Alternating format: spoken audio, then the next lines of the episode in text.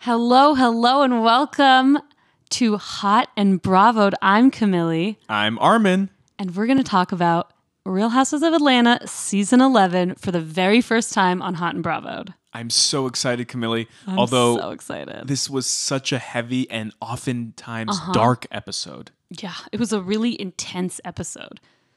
A lot of emotional stuff, a lot of like really like I don't know, heavy. I think is the right word. Heavy like real like vulnerable and raw. As raw as it gets. I mean, Gregg going into surgery Mm-hmm. and NeNe revealing her marital struggles with Gregg that have been ongoing since before Mm-hmm. Right. his cancer diagnosis, Kandi's struggles, accepting surrogacy as an option, Mm-hmm. Eva's grandfather passing, and then she has this whole mental breakdown over her wedding and how it's become like super bloated. Mm-hmm. There there was so much drama in this episode. Yeah. And then there was Porsha, who We'll acted as a nice last. little buffer. and then, then she gave us like an uplifting moment Sure. to finish off on. And maybe one of the weirdest things I've ever watched. Kind of reminded me of the Kenny G Yes. Kim Kardashian moment, It's so weird. right? With the pedals on the floor. I, mean, mean, it wasn't as extra We might as as the well. Kenny G thing. We'll start with we'll start with Porsha because let's do it. let's do it. We're already here. Um, basically, what happens is Porsha and Dennis have been together for a while. Obviously, she's pregnant. Um, they're about to have a baby together, and she's like continuously being kind of like um like he's kind of like pretending like he's gonna propose and he doesn't and pretending he's gonna propose and he doesn't he loves teasing her. he loves teasing her. And finally, he takes her on a helicopter to this building. Who knows what building this is? They go into this empty room at the top of this building that he's like covered in rose petals. And the singer that they like love, Lil Mo, is singing their favorite song in this seemingly empty room to them. But then, like, they're also not including her at all. And like, it's just the most bizarre thing. Anyway, he ends up proposing. It's wonderful. You cry a little bit. It's very sweet, but it's also one of the weirdest things I've ever watched. I thought it was sweet. I don't know. What yeah, was weird about sweet. it? It's sweet, It's sweet, but it's like, it's just such a like. I just felt bad for Lil Mo. Like she was just like trying to give them a row, like trying to give Porsha bouquet. That was hilarious. That was so. I was like, And Porsha's excuse ignoring me. her. Yeah, I was like, excuse me. This woman just came and sang to you in the most awkward way. And she like begrudgingly says congrats Yeah. because Porsha's just not giving Yeah. her the requisite amount of love. And I get it. It's Oh my God. kind of her moment. But If there was a, if there was like a singer that I loved performing for me at like a proposal or anything, I would be just in I would be in tears. Like I would not know what to do with myself, but I would 100% be groveling over the singer. But imagine if they surrounded her with not rose petals, but a bunch of vases. so she couldn't get out. She couldn't escape. Where's Kenny G? That's all I want to say. Has has he escaped Kim Kardashian's living room? Hey, I want to break the myth about that. It's very clear in that one there's one angle where they show the path. Stop it, Camilla. Yeah, I'm Stop. trying to- I I'm know just this is to- not MythBusters, okay?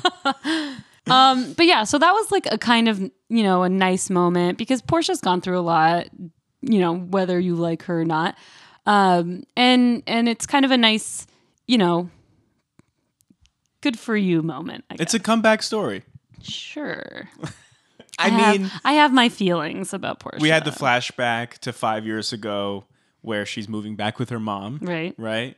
So I mean, in five years to build up that Yeah. much, it's impressive. She's definitely not had the best luck in the last, you know, five years for relationships. And so for that, I completely am so happy that she's found someone. right? and even friendships, but that was of her own doing.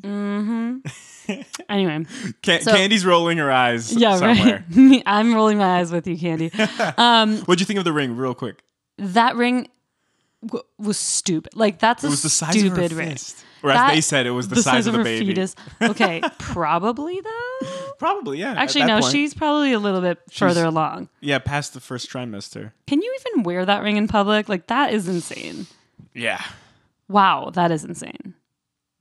Before we Yeah. get into the heavy stuff, the fact that Porsha thought a babe a store that sold baby products would also sell butt plugs.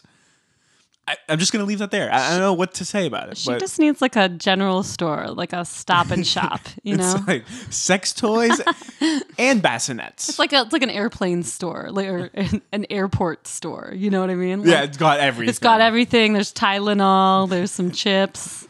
There's a butt plug. diapers, butt plugs, everything, everything you need. Anyway, I just had I had to call that out. I out. love that. I'm glad you did. Thanks for reminding us. Um, okay, let's let's start with um, Kandi. I guess let's start Yeah. with Kandi. Um, so Kandi. Speaking of babies, right? Speaking of babies, um, so Kandi and Todd have been debating whether or not to have another baby. Todd wants a big family, um, and he kind of missed out on having that relationship with his daughter. Um, so he really wants like a chance to be involved. But Kandi has these like fibroids, I think, or something that basically makes it really difficult for her to get pregnant again or dangerous for her to get pregnant. So they froze their eggs and they're considering surrogacy, which in Todd's mind is like a weird concept, but it's also him wanting to be, you know, to have more kids and not to let those embryos like go to waste. And to Kandi, it's weird as well. And to Kandi, it's weird. To Kandi, she's like struggling with this feeling, which I'm sure is like a very common feeling when you're, you know, doing in vitro. I've never experienced it myself, but I can only sympathize.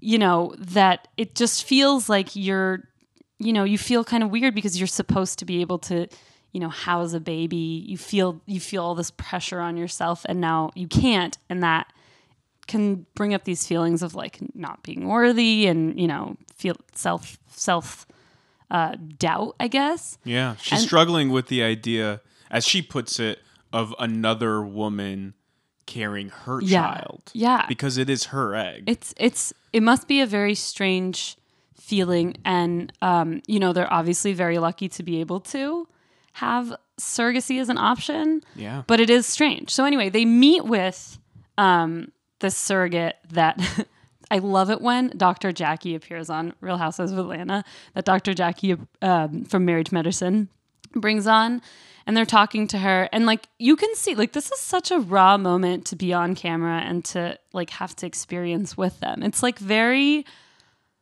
I don't know. It's like it's strange. It's like a job interview, but it's also like you know, someone watching your children, like a nanny kind of thing, but then it's also like so much more intense than that. And I have to say my my one note about this entire episode was just like how genuine it felt. Like and how personal it got with personal. a lot of different people. and I feel like Atlanta for the most part for you know, in a lot of cases, like these women really open up, but more so in this season, they have opened up immensely and are really just allowing people to come in and experience their hardships and their pain and their, you know, whatever. And in this episode, we had two different times during the talking head segments Mm-hmm. where housewives needed to stop and they couldn't continue. Kandi, and you actually hear the producer saying, "Are you okay?" Yeah. And then Eva, we'll get to Eva eventually, Mm-hmm. but Eva was like, I do not want to answer questions about my grandfather anymore. And she completely breaks down. And you hear the producer's voice, even, which Yeah. rarely happens. So you had two moments during this episode. That goes to show you how heavy it was, where they broke the fourth wall. Mm-hmm. And they showed you the, the dynamic that happens during these interviews. Yeah. Has that ever happened before, Camille? Two times in one episode? It's probably rare, right? It's probably rare. The breakdown is rare. I can't think of it off the top of my head, but for sure this is like you know, it it's kind of like this break of the fourth wall that I love when they do. um, but and I, I feel like they hate to do it. I think they hate to do it. I don't think they like to be like we're filming a show, you know, acknowledge it. But sometimes you have to. But in these cases, it actually help make the emotions probably resonate more with the audience. totally.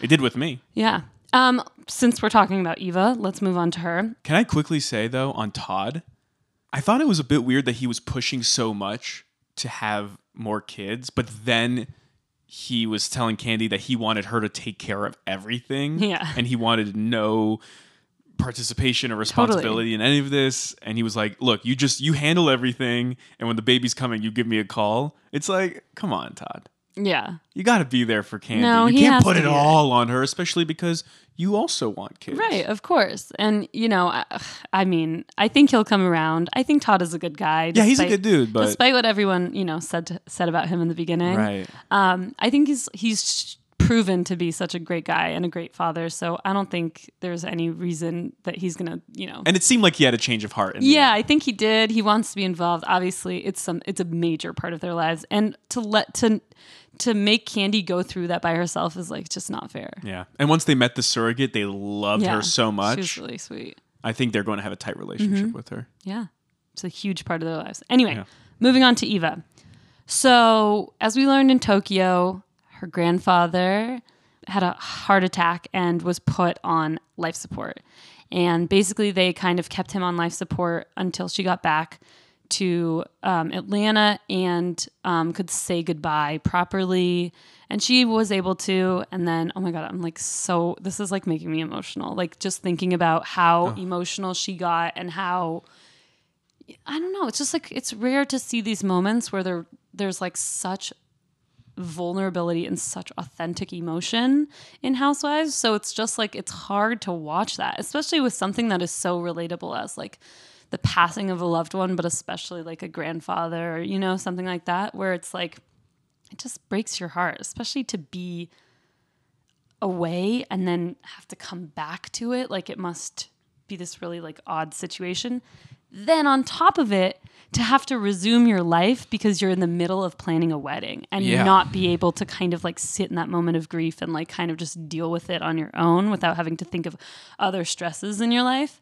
That must be insane. So And it's a life event yeah. that you can't really postpone. Yeah, and because probably- the mechanisms involved don't allow Totally. for it. Because probably there's like cancellation fees. And I know money isn't supposed to be the most important thing in the world, but not everyone can afford probably to, you know, pay who knows, God knows how much to then reschedule and then you tell 220 attendees that Right. there's a different date. It, she just has to move on. It's And even on messed top of that, like aside from that, she probably was expecting her grandfather to come to the wedding.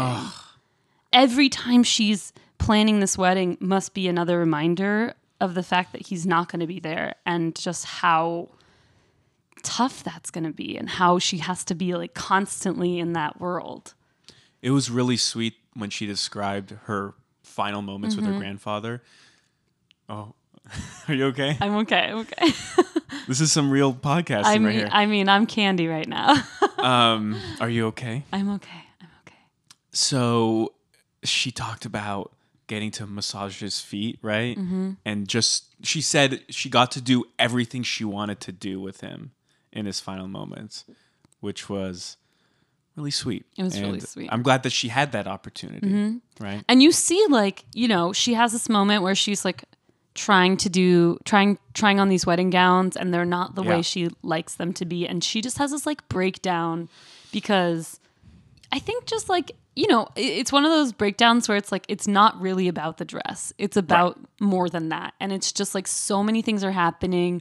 There's so much on her mind. She's still trying to process everything and these it's all piling on her. And she's very lucky to have her friend there who was just like i'm gonna take care of it. I'm gonna fix this. Don't worry. Like you got this. Just give me a list.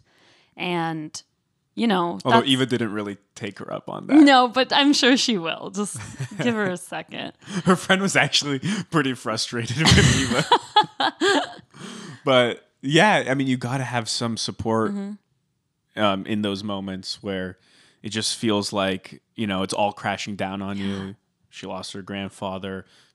I guess she was expecting 150 guests. Now it's 220. Mm-hmm. And then there's all these overage fees on the food, and they have to get more. I think they said flowers. I don't know. I, I've never planned a wedding, but it sounds so stressful. And I'm sure she doesn't, her mind is not on the wedding, yeah you know, and she's trying to focus on the wedding, but, you know, obviously she's grieving still. Totally. So this episode was so intense. It was so intense. And of course, we're going to end on the most intense, in my opinion, which is NeNe and Gregg. Um, you know, as we know, Gregg has been going through cancer. um, and kind of battling it for this entire season. And NeNe has been so by his side this entire season and has just been this pillar of strength for him and support. And in Tokyo, we see her kind of like breaking down because she's just like, uh, you know, she's starting to like ha- she has no outlet. She's being the the su- the support for Gregg, but she doesn't have anyone really to like support her because it's it takes a toll on everyone involved. And I think as Cynthia described it, they have always leaned very heavily on Yeah. each other. And now NeNe's also probably having to, to be her own support system. Yeah. And this is this is the part that like kind of threw me.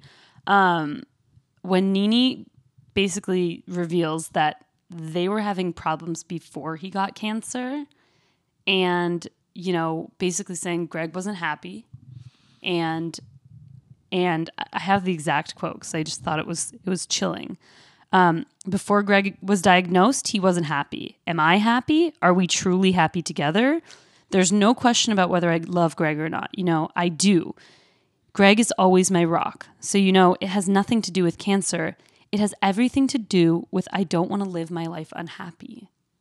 That's like super existential. It's so heartbreaking to me because we thought that they, I mean, I personally thought that they had overcome so much. And I've only known them, known them personally. You know them. Yeah. Um, You text every now and again. We text. And when I say we text, it means I take pictures of the screen that she's on and watch them later.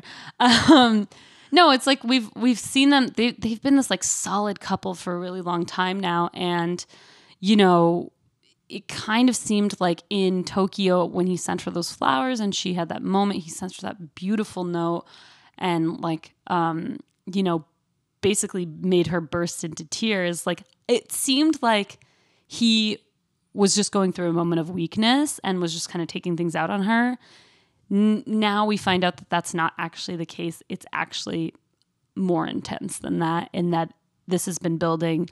And honestly, that NeNe's being really honorable if there really has been trouble and she stuck by him through this because this isn't a moment, this isn't a time where you should be selfish and you should, you know, leave in this time of duress. Like you should just be there for this person because obviously you have such a history and have a love for them. So I really commend her for that.